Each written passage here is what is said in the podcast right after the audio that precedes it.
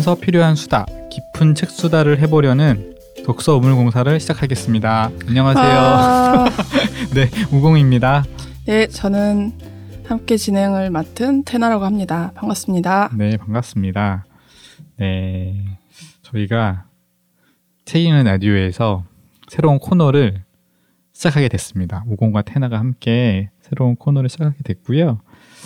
어, 조금 저희가 어떤 사람인지만 좀 소개를 하고 시작을 하면 좋겠는데 일단은 테나님 왜 텐, 테나라는 이름을 짓게 됐나요?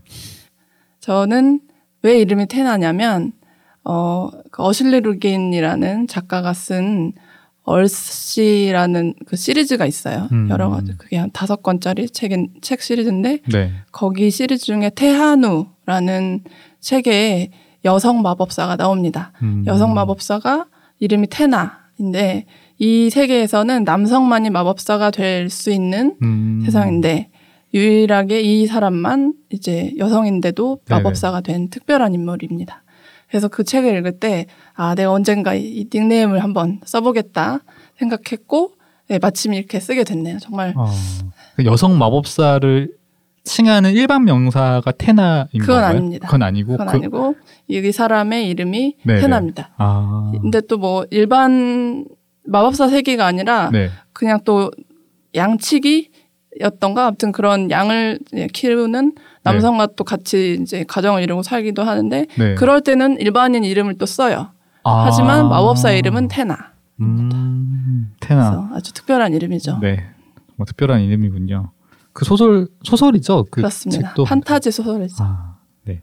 르긴의 소설도 한번 읽어보고 싶은 이름이고요. 저는 어 앞서서는 단겨책이라는 코너에 같이 참여했었고 그리고 부끄럽이라는 거를 같이 참여했었던 우공이고요. 그 두 방송에 뭐 방송 코너에서 독립을 하여 그 그분들과 함께하는 것도 굉장히 좋았지만 새로운 것들을 조금 얘기를 나눠보고 싶어서 어, 지금 독서 우물공사라는 이름으로 태나님과 함께 어, 독립을 한 우공이라고 하고요.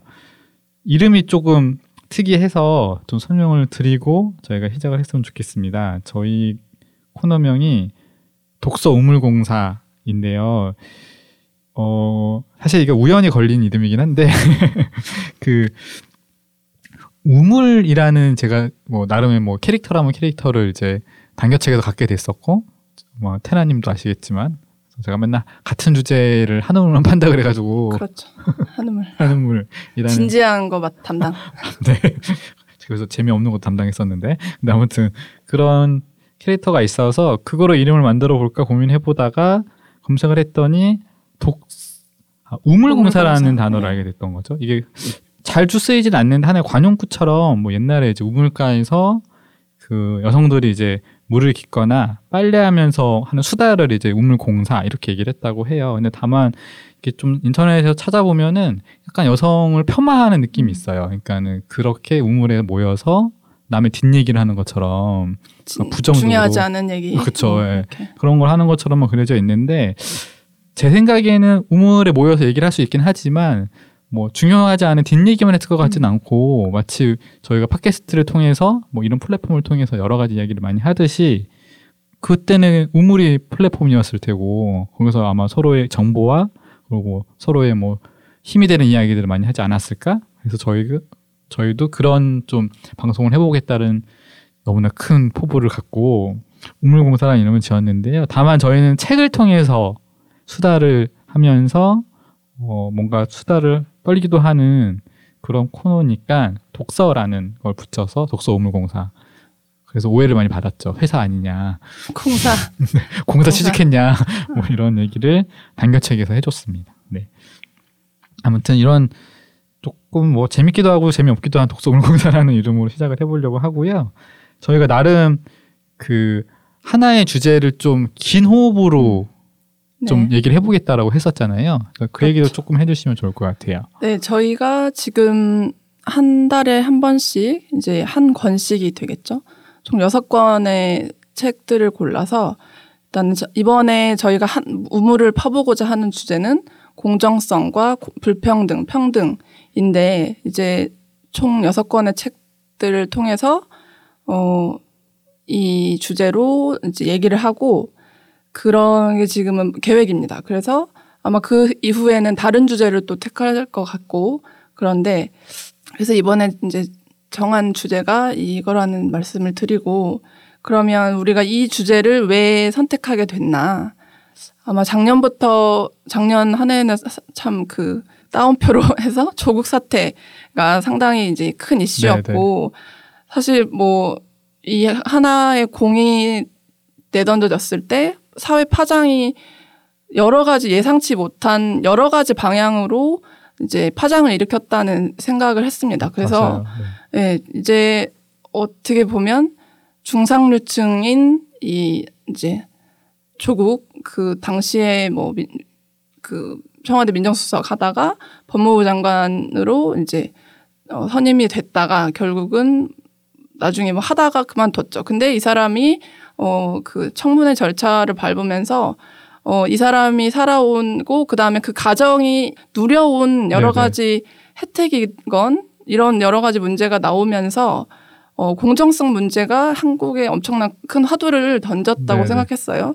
특히 그 자녀가 이제 뭐 입시를 하는 과정에 뭐 고등학교, 대학교, 대학원 이제 이런 것이 좀 파헤쳐지면서 어, 이게 저도 저, 저의 위치가 어디연, 어디쯤에 있는가를 생각하게 되는 계기였고, 그리고 뭐 여러 가지 정보 차원에서나 이들이 누린 혜택이나 이런 면에서 이들이 가진 사람과 이런 정, 혜택을 누리지 못하는 사람의 차이가 어마어마하다는 거를 이제 깨닫게 됐죠. 네, 그리고 네, 많은 네. 사람들이 이제 알게 됐을 텐데 그런 면에서 어, 이거는 어, 대체 어떤 이슈길래 이렇게 여러 가지 방향으로 사람들을 뭐, 이렇게 좀 충격을 주고 고민하게 만들었는지를 좀 알아보고자 하는 그래서 그것에서 공정성을 이제 지, 짚어내고 그러면 그것을 또 고민해보겠다는 그 취지로 이 주제를 정했고요. 네, 네, 네. 그 다음에 이제 물론 그 한 사람으로 인해서 여러 가지 이제 뭐 쟁점들이 나왔지만 이걸 통해서 뭐 우리가 평등과 공정성에 대해서 한번 문제의식을 갖고 얘기를 해보자. 그런 취지로 이 주제를 택했습니다. 네. 네. 지금 태나님 말씀하신 것처럼 저희가 시, 고민의 시작은 뭐 흔히 말하는 언론에서 얘기하는 조국 사태, 뭐 조국 사건, 뭐 이런 것들이었지만 저희가 그 사태 자체를 다루려는 건 아니고 그 사태가 던져준 사회적인 파장, 음. 그게 이제 네. 뭐 공정한 사회는 무엇이냐, 평등한 사회는 도대체 뭐냐, 어떻게 만들어야 되는 거냐 이런 걸 좀 고민해 보려고 하는 거고요.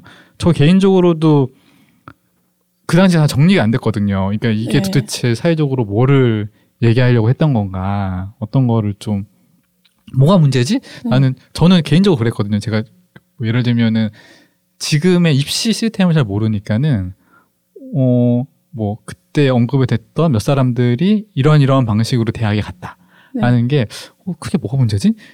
그러니까 뭐가 달랐던 거지? 이걸 왜 문제로 얘기하는 거지? 이런 생각들이 좀 있었어요. 제가 교육 제대로 잘 네. 모르는 것들 때문에 제가 공부를 못해서 그런 것도 있겠지만.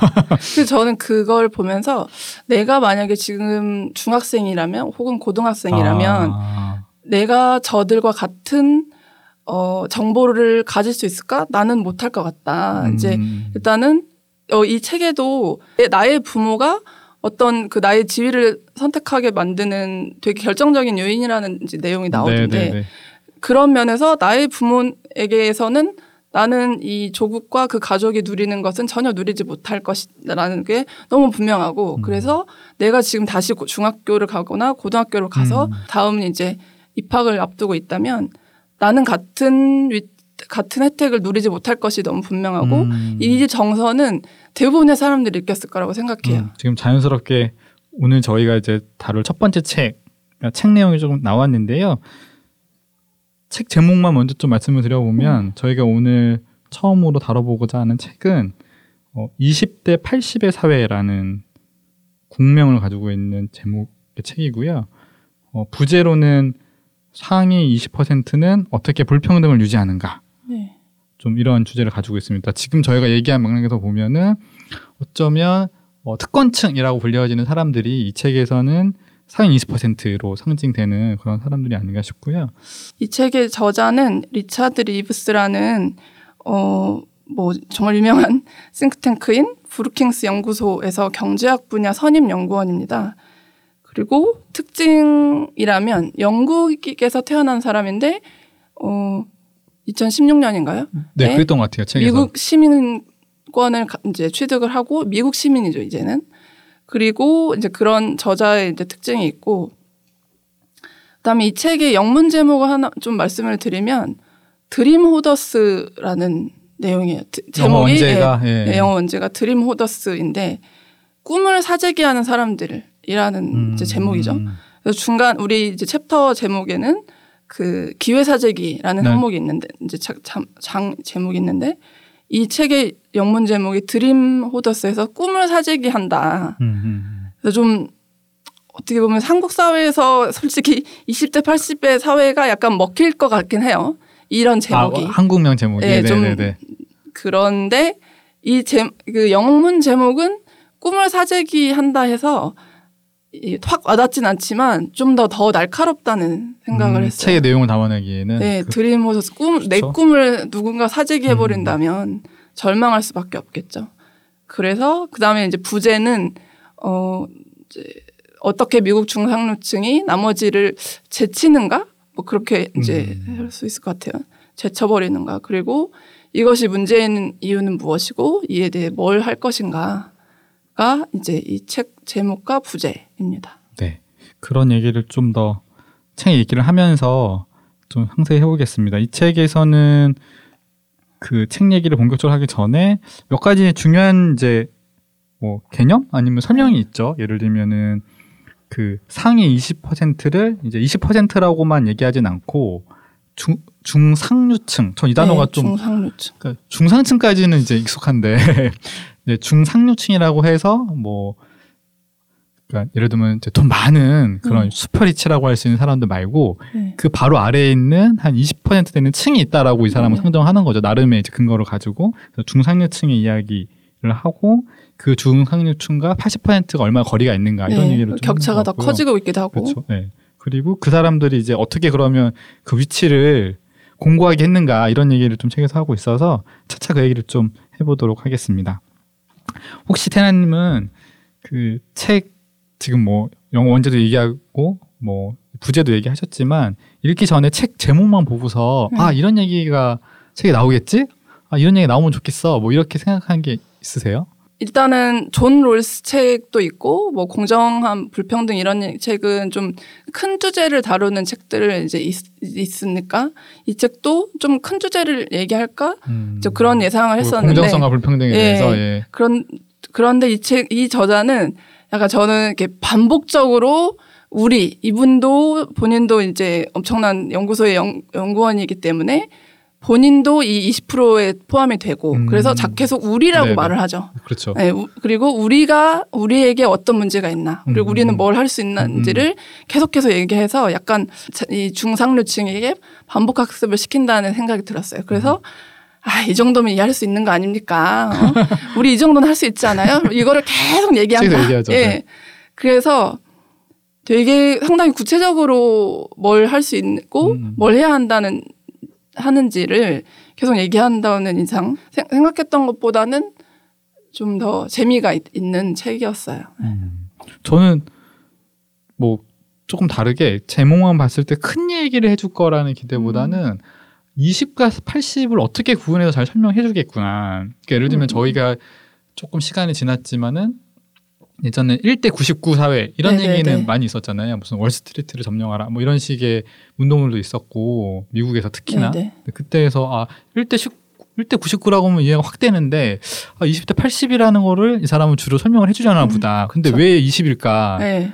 이런 생각 좀, 좀 했던 것 같고요. 한 30일 수도 있잖아. 뭐 이런 생각을 좀 대도 않은 생각을 좀 했었고 그런 거를 좀 풀었으면 좋겠다는 것하고 네. 그리고 혹시 이제 어 한국 사회에서 공정과 불평등 얘기를 많이 하는데 어 미국이야말로 그런 이제 뭔가 아, 능력 있는 사람이 성공할 수 있다. 맞아요. 그런 화- 어떻게 보면 환상이 환상이면서도 든 기대가 있죠. 미국에 대한 기대가 있는 네. 거잖아요. 뭐 아까 이제 꿈 사재기가 원제라고 하셨던 것처럼 미국은 아메리칸 드림이라는데 맞아요. 강력한 이데올로기 혹은 뭐 지향 네. 모두가 가지고 있는 자부심 이런 게 있는데 아 이런 얘기들을 가지고 있는 나라에서 20대 80으로 나눠져 있다라고 말하는 거는 어떤 걸까? 이게 혹시 음. 한국 사회에 좀 이렇게 시사해 주는 바가 있나? 이런 기대가 좀 있었던 것 같아요. 그래서 이게 좀 이런 거좀 해소했으면 좋겠다라는 생각이 들었고 해소가 됐나요? 실제 책을 읽었는데 음, 어떤 건 해소가 되고 어떤 건 해소가 좀 안 됐던 것 같아요. 네, 네, 저도 그런 것 같아요. 예를 들면은 뭐 어, 일단 20은 분명히 이해가 됐고 네, 맞아요. 어떤 그러니까 예를 들면 20이 그러니까 제가 여기 책에서 이제 되게 많은 이 사람 연구원 네. 보니까는 뭐 경제적 자료 같은 것들을 계속 제시해요. 제가 그거를 사실 100% 이해했다고 말하기는 어렵고 다만 어 그 소득 격차라든지 그렇죠. 그리고 뭐 교육 수준의 격차라든지 이런 것들 그리고 그게 시계열적으로 변하지 않는다는 거죠. 그러니까는 뭐 예를 들면은 제가 10살일 때의 그내 내 가족의 소득 수준이라는 게 뭐 어느 정도 20% 안에 있었다면은 나이가 들고 나서도 이 사람은 여전히 그 20% 안에서 움직이게 되고 약간 거치게 설명하면 뭐 이렇게 네. 하는 것들에 대해서 설명해 준 거 보고 아 20에 대해서는 확실하게 좀 이해가 됐구나 이런 생각을 저는 했었습니다. 어떠셨어요? 그렇죠. 이, 네, 저도 이제 책 다 읽고 나서 20에 대해서는 확실히 뭐 이 저자가 이제 있는 부류이기도 하고 해서 이- 이제 설명은 하는데 그런데 이, 이 사람은 아무튼 이 저자는 어쨌거나 상위 20%를 정말 집중 공략하겠다는 목표가 확실히 있는 것 같아요. 그래서 그러면 뭐 다른 책에서 80은 하지 않을까요? 그리고 아까 말씀하셨던 그런 수치 제시가 그 상당히 마- 다양하게 이렇게 다양한 시각에서 나오는 것들을 소개를 꽤 많이 하는데 아, 정말 이렇게 연구하는 책이 정말 많구나. 어떤 음. 책, 어떤 연구물은 중산 층을 중상류층이든 중산층을 변명 혹은 방어하는 음. 우리들이 그렇게 나쁜 사람들은 아니야. 음. 뭐 이런 어, 이제 뭐 연구물도 있었고 어떤 책들은 정말 신랄하게 중상류층이 이런 문제가 있어라는 거를 제시하는 연구물도 있어서 음. 그런 것들을 이제 뭐 다 읽지는 못하겠지만 예, 흥미 저는 그건 참 흥미로웠어요. 되게 다양한 시각에서 이렇게 많은 연구가 되고 있다니. 그러니까 20%라는 네. 거를 설명하기 위해서 네. 많은 연구가 되고 있구나라는 것을 저도 되게 공감하면서 읽었던 것 같고요. 잠깐 이제 중상류층을 이분이 어떻게 구분하냐면 아까 말씀드렸던 것처럼 소득이라든지 네. 그리고 이 중상류층이 우리가 흔히 생각할 수 있는 전문직에 다 공사하는 거죠. 맞아요. 뭐 법조계라든지 네. 그리고 뭐 일종의 문화적으로 또 위치가 있는 오피니언들이고 그리고 언론이라든지 이런데 대부분의 이제 중상류층이 있고 그 사람들이 그 흔히 말하는 사회 전무층이 있으면서 계속 중상류층에 뭔가 유리하거나 네. 그러니까 정의를 외치더라도 자신들에게 크게 피해가 오지 않는 방식이거나 그렇죠. 혹은 뭔가 이런 자신들 유지하는. 유지하는 방식들 자신, 네. 이제 그런 것들을 좀 계속 얘기하는 층이다. 그러니까 되게 뭔가 사회적 영향력이 많은 사람들이 이제 중상류층으로 설명이 되어지고 아까 반복적으로 얘기하셨던 것처럼 이제 리처드 리브스 자체가 본인이 이제 네. 그20% 들어가기 때문에 계속 우리가 네. 바뀌어야 하고 우리는 이거 이것까지 할 수 있는 거 아니냐 이런 식의 얘기들을 계속 하는 점이 재미있으면서도 그런 부분들이 사실 좀 이 작가의 위트가 계속 드러나는 계속 가로치고 뭔가 얘기하잖아요. 맞아요. 약간 뭐 동료 중에 낮에는 공정성 얘기를 하고 저녁에는 자기 학, 자녀 때문에 뭘 이렇게 부탁하고 있거나 동문 이용, 이용해서 뭐 이제 그런 얘기들을 하는 네. 거면서 뭔가 약간 좀 뭐라고 해야 될까요? 약간 블랙 코미디 같다고 해야 되나? 네, 아니면 그렇죠. 코믹하다고 해야 되나? 이제 그런 것들에 이제 지금의 20% 중상류층이 미국의 미국의 중상류층이 어떻게 살고 있는가 이런 얘기들을 좀 하고 있습니다.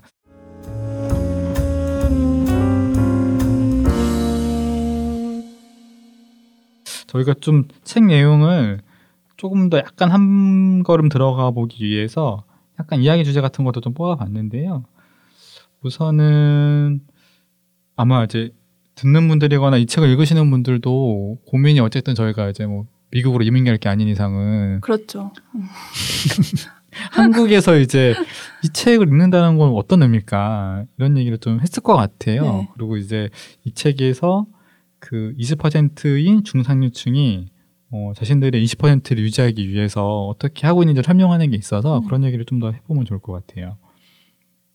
그 일단은 이 책에서는 중상류층이 크게 자신의 위치를 좀 공고히 하기 위해서 그러니까 20% 아래로 떨어지지 않기 위해서 그 뭔가 어떤 어떤 행위들을 한다는 거죠. 네. 그래서 예를 들면은 중상류층에는 어, 흔히 저희가 한국 사회에서는 한국 사회뿐만 아니라 이제 여성들이 위로 올라갈 수 없는 유리 천장이 있다라고 많이 얘기를 하지만 그렇죠. 이분은 그냥 좀 다르게 중상류층은 자신들에게 유리 바닥을 깔아가지고 네. 그 아래로 떨어지지 않는다, 않으려고 한다. 네, 마치 계층 이동이 가능한 사회인 것 같지만 유리바닥 아래로 떨어질 음. 리가 없고 그쵸. 그렇게 만, 떨어지지 않게 자신들이 만들고 있고 그래서 그래서 하향 계층 이동을 절대 하지 않겠다는 난. 이런 의- 이 정도면 의지죠. 그래서 저 적극적으로 하고 있는 거잖아요. 그래서 그러기 위해서 뭐 예를 들면은 한국 사회랑 되게 유사한데, 그러니까 중상류층이 이렇게 지금 제가 이렇게 말한다고 해서 아마 떠올리기 쉽지 않으시겠지만 그래도 사회적으로 뭔가 유명한 인사라든지 그러니까 TV에 나와서 토론할 수 있는 대학 교수라든지 네. 뭐 전문직에 있는 뭐 병원, 의사, 뭐 출판, 언론 뭐 이렇게 있는 사람들 이제 거기에서의 지배 그러니까 주류층 같은 경우가 이제 한국 사회에서 비슷할 텐데 그 사람들이 한국 사회에서도 뭔가 자신의 위치를 지키기 위해서 학력을 네. 굉장히 중요하게 여긴다든지 그리고 자산. 재산 이런 것들 하기 위해서 끝없이 이제 아파트라든지 토지 같은 맞아요. 것들을 이제 가지고 사유한다든지 혹은 그 같은 얘기긴 하지만 좋은 대학에 자신의 자녀들을 보내기 위해서 고민을 한다든지 네. 이런 것들이 한국 사회도 되게 만연한데 아, 미국도 비슷하다는 거죠. 그렇죠. 약간 저는 미국을 가끔 한 번씩 생각하면 어 마치 기회가 정말 많이 있는 나라인 것 같으면서도 어떤 부분에 대해서는 정말 뻔뻔하게 그 좀 대놓고 어 자신들의 그 지위를 유지하기 위한 화- 일을 한다. 예를 들어서 그런 그 학교에 들어갈 때 동문 우대 제도 같은 게 음, 이제 미국에는. 예로 설명이 되는데 그러니까 우리 그래서 이제 한국에서는 과연 이런 게 있는가 하고 찾아보면 그건 없어요. 한국에서는 그 산불 정책 산불 정책 예, 것 이런. 네. 것들 해서 이제 동문 우대 뭐 약간 똑같진 않지만 뭐 이렇게 기부제 기부하면서 대학에 입학한다거나 이런 것들을 제도로 만들진 않고 있다 이런 차이가 있는데 그런 면에서 미국은 동문 우대 정책 뭐 여기서 나온 나오는 그 어떤 사람이 자신이 하버드를 나오고 정말 자식이 그 그의 자식은 정말 공부를 뭐 되게 못했는데도 하버드에 들어가고 그리고 원래 그 그 첫 번째 그 사람의 손주들 그러니까 그 아들의 아들들도 하버드를 가고 막 그런 식이죠. 그러면 이미 하나, 둘, 셋, 막 이런 한 거의 열 명에 가까운 사람이 한 집안에서 이미 다 하버드를 가게 되는 거죠. 그리고 트럼프의 자식도 하버드에 갔다는 음. 얘기도 나오고 하는데 좀 그런 면에서 보면 미국이 정말 어떤 부분은 상당히 저럴 수 있나 싶은데 대놓고 한다는 게좀 그러니까 느낌이 있어요. 아까 저자가 이제 영국에서 미국으로 시민권을 네. 이제 갖고 이제 국적을 바꾼다고 했을 때 잠깐 얘기를 하는데 그것만 보면 저자에겐 기대가 있었던 거잖아요. 맞아요. 미국이라는 사회는 어, 능력만 보는 거다. 네. 개인의 능력을 보고 그래서 능력 있는 사람은 누구나 다 계층 상승을 할 수 있는 맞아요. 그게 이제 흔히 말하는 아메리칸 드림으로 상징되어지는 사회인데 자기가 기존에 살던 사회인 영국은 어쨌든 왕실이 있고 네. 그래서 왕족이 있어가지고 뭔가 이렇게 royal family라는 경계가 분명히 한 계급 사이가 너무 뚜렷하기 때문에 아 미국은 그래도 이거보다 낫겠지라고 생각하고 왔던 거고 그렇죠. 근데 그렇게 해서 미국에 왔는데 우리도 방금 얘기 말씀 나- 나누신 것처럼 어 그냥 어쨌든 간에 약간 현실은 어려울 수는 있지만 어쨌든 누구나 다 능력 있으면 잘 살 것 같은 미국이라는 나라가 왔더니 20%인 사람들이 되게 공고하게 80%하고 격차 점점 커지는 방식으로 있을 뿐만. 아니라 그거를 유지하기 위해서 되게 다양한 기제를 쓰고 있는데 그 중에 하나가 이제 학력. 네. 내 자식이 뭐 내가 하버드 나와서 좋은 자리를 가졌던 것처럼 내 자식도 하버드에 나와가지고 좋은 자리를 가질 수 있게 하기 위해서 어 우리 동문이면은 특정 조건만 이상이 되면 그렇죠. SAT라는 이제 SAT 예. 대학 자격 능력 시험 같은 네, 건가요? 그런 수능 거. 같은 아 수능 뭐 같은 건가요? 거죠. 네 그거 이상의 점수가 되면은 거기에 점수를 더 주는 거잖아요. 네. 내 부모가 이 학교 를 다녔다는 이유만으로. 그렇죠. 그러니까 이제 이런 것들을 보면서 이제 갑자기 분노가 좀 약간 미국이라는 사회를 그렸을 때 보면 약간 어 미국에 이래도 되나? 그렇죠. 라는 네. 생각이 드는 방식이라는 생각이 드는 거죠.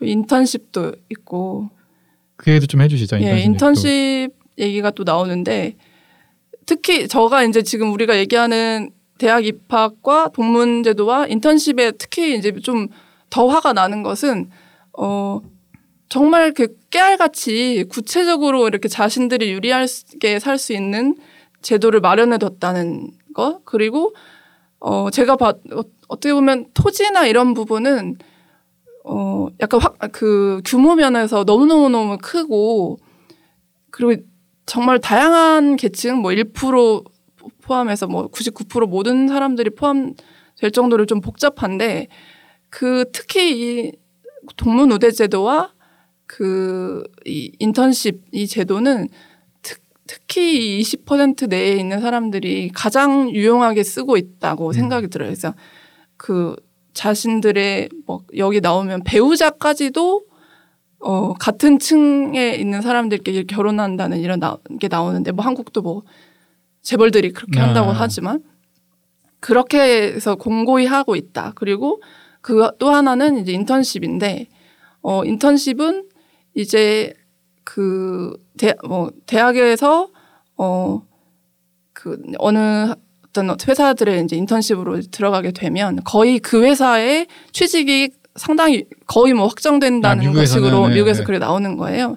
근데 이건 양, 양상이 한국이랑 상당히 또 다른 것 같긴 한데 음. 이 저자가 하는 말은 인턴십을 할 수 있으려면 대부분이 무급인데 음. 무급으로 뭐 몇 달간 인턴십을 하려면 본 자 이제 경제적으로 지원을 할 수 있는 부모가 필요하다. 그렇죠. 그러면 그걸 할 수 있는 사람은 역시 다시 또 중상류층이다. 음. 이렇게 나오는 거죠. 그러면 무급으로 뭐 벌이 없이 몇 달간 지낼 수 없는 이 나머지 사람들은 네. 그 인턴십 제도를 활용할 수 없고 그러면 그들은 그 지- 그런 그런 그 활용할 수 없- 없는 인턴십이 없는 상태로 취직을 시도하면 음, 음. 더 불리할 수밖에 없겠죠. 그러면 과연 이 책에서 나오는 부모가 가장 내가 가진 가장 큰 자산이다.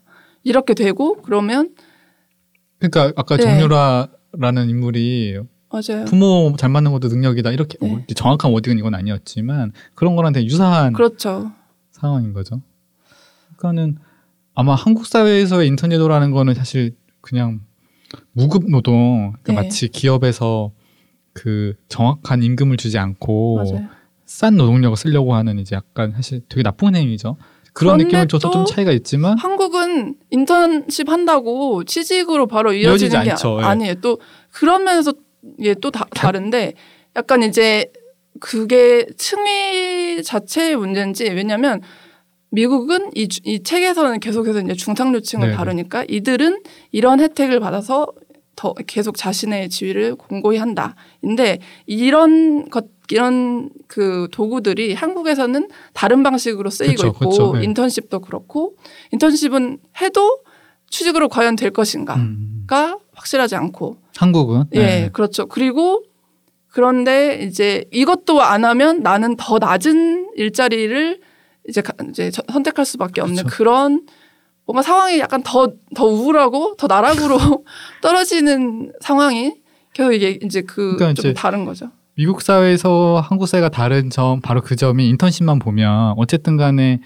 그 기업 그러니까 큰 대기업에서 인턴십 제도를 가지고 있어서 이 제도에 들어온 어 뭐 대학생 졸업자던 주로 네. 대학 졸업자게 졸업자들이 아 인턴십 제도를 가지면 우리가 어떤 평가를 통해서 대기업에 들어올 수 있어. 그러니까 그렇죠. 이런 제도를 가지고 있는 거는 흔히 말하는 이제 능력 본위제 사회라고 하는 미국 네. 사회의 형식을 잘 보여주는 것 같은데 되게 공정해 보이잖아요. 그렇죠. 어쨌든 제도가 짜여져 있고 누구나 다 지원할 수 있는 거고 거기에는 다른 차별이 있는 게 아니니까. 네. 근데 아까 얘기하셨던 것처럼 그런 회사에 들어가려면 내가 돈 안 받고도 일을 할 수 있어야 되는 맞아요. 거고. 그러다 보니까 내 부모가 얼만큼 돈이 가지고 있는지 혹은 내가 다른 재정적 지원을 받을 수 있는 조건에 있는지가 되게 다르겠죠. 네. 여기에 하나만 더 붙여보면은 한 사람이 집안에 지원은 없어도 알바를 하면서 인턴십을 할 수 있죠. 다만 뭐 할 수는 있겠죠. 그렇지 않은 사람에 비해서 그러니까 인턴십 제도에만 집중하는 사람들에 비해서 평가라는 부분에서는 덜 봐줄 수도 있는 거잖아요. 그렇죠. 그러니까 이런 식의 좀 차이가 있는 점, 근데 이게 철저하게 그 어렸을 때부터 내가 어떤 코스를 밟아가지고 어떤 교육을 받아왔고 어떤 문화적인 자산을 가지고 있었고 그게 결국은 인턴십 제도에서도 아 얘가 그냥 일만 잘하고 성과만 잘 맞추면은 뽑는 게 아닌데 네. 나름의 인성을 볼 텐데 이런 것들을 다 갖추지 못한 사람은 불리한 조건인 거겠죠. 뭐 약간 상상력을 보태면 미국은 그렇게 땅덩이가 넓은 나라에서 예를 들어서 뭐 텍사스에 있는 학생이 뉴욕에 가서 인턴십을 한다.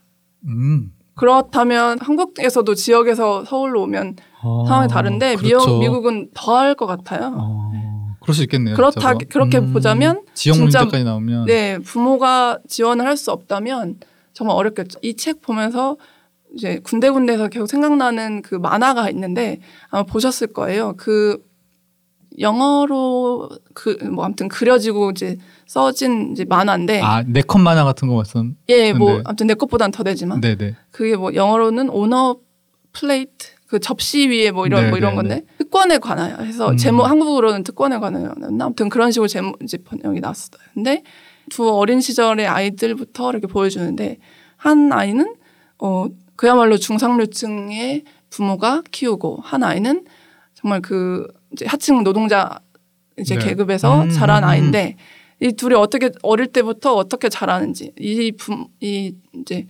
중상류층에서는 양쪽에 지금 컷이 두 개가 있는 예, 거죠. 예, 그렇게? 계속 네네. 비교를 하는 거죠. 뭐 집 공부할 때 얼마나 지원을 해주는지 우리 아이가 수학을 못하니까 이거는 어떻게 보충하고 이 아이는 엄마 아빠가 너무 바쁘니까 거의 방치돼 있고 음. 그리고 어떻게 해서 이- 이제 대학을 갔어요. 계속 성장하고 있는 거죠. 네. 성장하고 이 학생 이 부, 이제 중상류층은 대학에 가서 뭐 성적도 계속 잘 나오고 네네네. 그 이, 이 학생은 거의 그 성적을 낼 수 있는 여건이 안 돼서 계속 일을 안 해야 거죠. 돼요. 그쵸, 그래서 일을 그쵸. 하고 그다음에 이 첫 번째 이 학생은 이제 뭐 인턴십도 하고 어떻게 해서 그 어떤 회사를 차리나 뭐 그런 식으로 해요. 그러면서 이제 파티를 하는 축하 파티를 하는데 마치 이것을 다 자기가 이룬 것처럼 얘기를 하는 거죠. 사람들이 어, 너 정말 대단하다라고 음. 얘기를 해주고 그래서 나는 뭐 이런 식으로 해서 성공적으로 이걸 해냈어라고 말을 하는데 과연 그게 개인의 능력인가 이제 이 만화에서는 그렇게 지적하고 있는데 정말 슬프게도 이 파티 축하 파티를 할 때 어, 음식을 나르는 있는 게 인물이 예, 그 두 번째 그 이제 아이였던 어른이 이 돼서 이제 네. 한 공간에서 그렇게 만나는 예, 거죠. 여기는 나의 거죠. 성과를 말하고 있고 저기는 이제 노동자로서 네. 거기 들어가 있는 공간에 있는 거죠. 이 책이랑 딱 그. 많이 겹치죠. 되게 겹치고 진짜 마치 이렇게 태어, 태어난 것이 약간 운명을 결정해 버리는 음, 음, 그런 상황에서 그좀 보면 좀 안타 슬프죠. 이 그렇죠. 부분에서. 그러니까 이 책에서도 이제 그게 그냥 사회가 공정해지려면 네. 그 내가 어느 가족에서 태어난 거는 그냥 운이다. 네. 운이 좋은 거지 나의 실력이 아닌 건데 공정하지 않은 사회에서는 나의 운이 곧 실력이 돼버리고 그게 그 맞아요. 사람에게는 계속 안정적인 자리를 보장해주는 어, 그런 세계의 느낌, 그러니까 그런 것들을 계속 강조하는 사회는 공정한 사회가 보기 어렵다고 생각하는 거잖아요. 네. 그리고 그 능력이란 것이 과연 진짜 그 순, 온전히 능력만 보는 것이 가능한가? 이 예를 들어서 뭐 똑같은 실력을 갖춘 두 학생이 대학에 어 같은 실력으로 같이 입학을 할 수 있는가 이 문제에서 이 그 실력 자체에는 이미 부모의 배경과 그렇죠. 예. 그 중고등학교 때 뭘 어, 이 공부에 어, 어느 정도 시간을 뭐 투여할 수 있었는가 이 차이가 이미 있는데 네. 그 실력 만으로도 이미 차이가 있는 상황에서 동등한 실력을 갖춘 사람이 그와 그마저도 같은 대학에 갈 수 없다. 음. 뭐 이런 게 이제 드러나는 음, 거죠. 여창에서.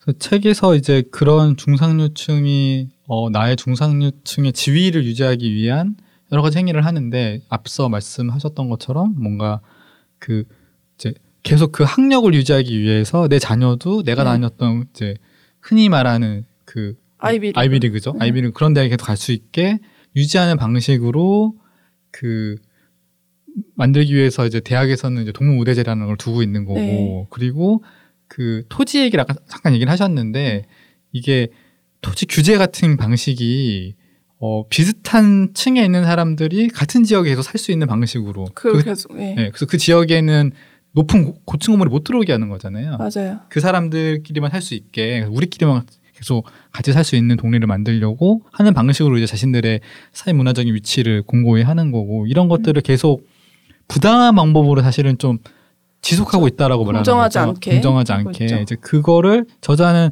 기회사적이라는 개념으로 네. 설명을 해주잖아요. 그러니까 이 기회사적이라는 게 어쨌든 간에 내 자녀를 어, 내가 가르치기 위해서 뭐 열심히 하는 거와는 좀 다르게 그렇죠. 다른 자녀가 할 수 있는 기회를 뺏어오는 방식으로 네. 내가 쓰고 있는 건 아니냐 이렇게 물어야 한다는 거죠 중상류층이 맞아요. 그렇게 얘기되고 있는 게 이제 기회사적이고 그러니까는 이 기회사적이라는 게 지금 제가 설명한 거로는 내 자녀를 위한 것과 다른 자녀의 기회를 뺏어오는 것이 사실 현실에서는 별로 구분이 되지 않기 때문에 내가 나의 위치를 옹- 공고히 하기 위해서 동무우대제도를 음. 유지한다든지 혹은 그냥 겉으로는 뭐 공정해 보이는 인턴십 제도도 아 그냥 공정하니까 그냥 두고서 사용하면 된다라고 말하지만 사실은 이미 그 전부터 나눠져 있는 그 계층적 차이 때문에 지속되고 네. 있는 건데 이런 걸 얘기하지 않은 상태에서 그냥 그걸 하는 거는 어쩌면 중상류층의 기회사적인지도 모른다 이렇게 얘기하는 그렇죠. 거죠. 이 책에서 이제 그 저자가 이 얘기를 계속 많이 하면서 그 책 저자의 전략 같은 거기도 한데 어쨌든 다른 층에 있는 사람이 계속 너희들은 잘못했어. 너희는 네. 좀 나아져야 되고 그렇죠. 어, 어, 빨리 너의 모든 뭐 특권을 포기해. 어, 뺏어 봐. 뭐 아, 뺏어 뭐 어떤 다른 사람에게 줘 이렇게 네. 얘기하는 방식이 아니고 우리는 우리의 특권을 인식하고 어, 좀 놓아야 된다. 네. 그리고 이제 저희가 뭐 여기서 더 자세히 말씀드리진 않겠지만 나름의 대안도 제시하잖아요. 네. 근데 그런 것들도 우리가 표기해야 한다.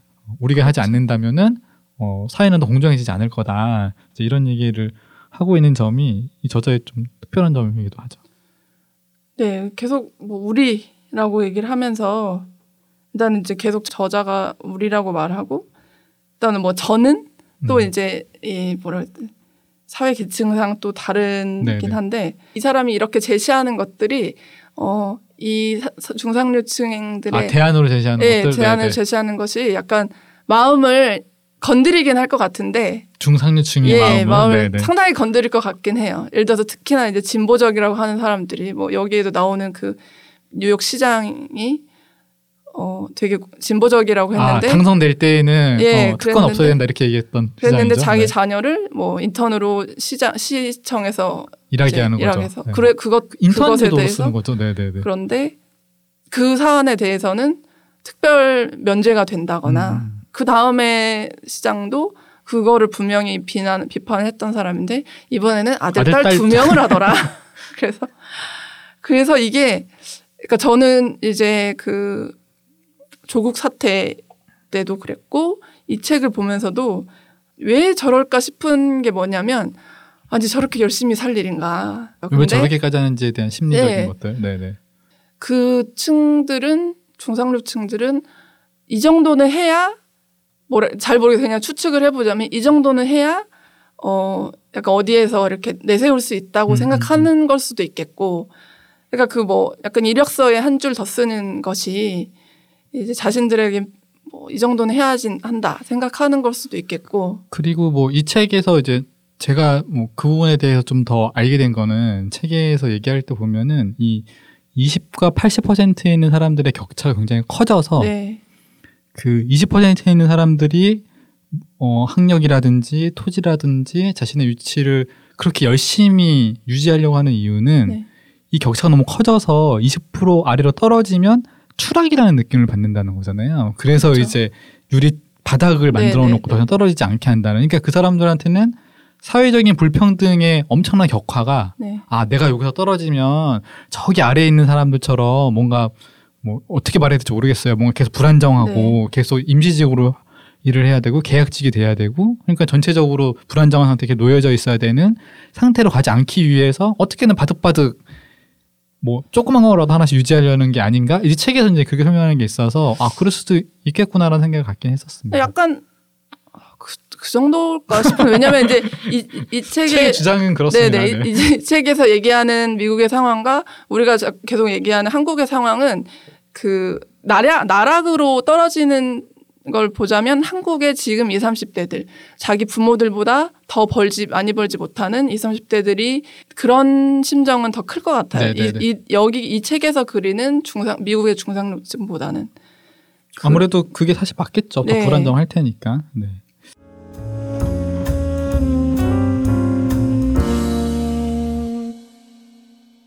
저희가 어쨌든 이 주제로 계속 책을 읽으면서 얘기할 거라 이 책에 대해 나왔던 얘기들도 앞으로 좀 얘기하면서 조금 조금씩 얘기를 해보도록 하겠고요. 어쨌든 이 책이 저희가 선택한 데에도 이유가 있고 그리고 이 책을 좀 더 많은 분들이 읽으면 좋겠다라고 생각한 이유가 있어서 그런 얘기를 좀 더 해보면 좋을 것 같아요.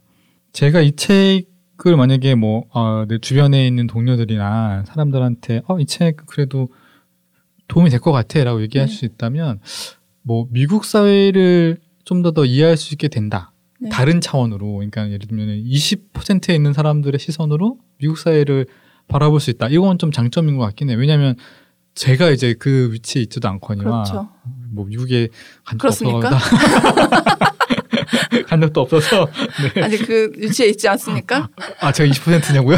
네. 아 그럼 좋겠네요. 혹시 네, 그럼 좋겠는데 그렇지 않아서 이제 뭐 내가 아닌 층에 있는 사람의 시선을 볼 수 있다는 점 하나랑 어쨌든 쉽고 명확하게 설명해주는 장점이 있는 것 같아요. 네, 그러니까 그렇죠. 중상류층이라는 것들 사람들이 어떻게 이제 사회의 불평등이라는 거를 본인의 그 선의하고 상관없이 네. 본인들은 사회를 악하게 만들고 있다 생각하지 않을 것 같거든요. 그렇죠. 다만 그 상- 그들의 의사와는 상관없이 어떻게 사회 제도라는 것을 불평등을 강화하는 방식으로 혹은 공정을 해치는 방식으로 네.